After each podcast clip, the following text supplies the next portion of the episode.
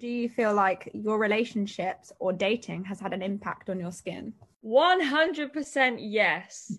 And and in my case i blame my ex-boyfriend for my skin. No i'm joking. Um, but you know for the five years that my skin was horrific they were the five years i was with him. So you know i'm not gonna rule any rule any conclusion out of that but you know absolutely yes and i think not enough people pay attention to what triggers their skin look if you've had lifelong eczema since you were a baby you know we all know that it, it, may not be a boyfriend or a relationship that's going to make that worse. if you're a long life sufferer of eczema, then that is that.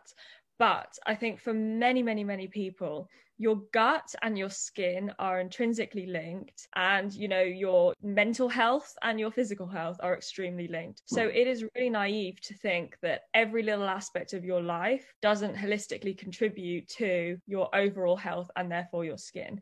When i first started dating my partner, like clockwork, was when my skin condition started spiraling. And this is not an exaggeration. From the day we broke up, I swear to you, my skin transformed. It was a different skin. And I couldn't understand it. The pigmentation that I was suffering from, having obviously relied on steroids for a long time. We went on, I went on my last trip with him maybe like June time of 2019 obviously, you know, post tan on yeah. white skin, it obviously can result in a lot of pigmentation. And that was normal for me. And then we, you know, split in like the July, August time. And I went on holiday in August and came back and there was no pigmentation. Like it just went. And maybe that is all coincidence, but I truly, truly believe that the stress I was under, like my cortisol levels were clearly yeah. just impacting my skin. And now that I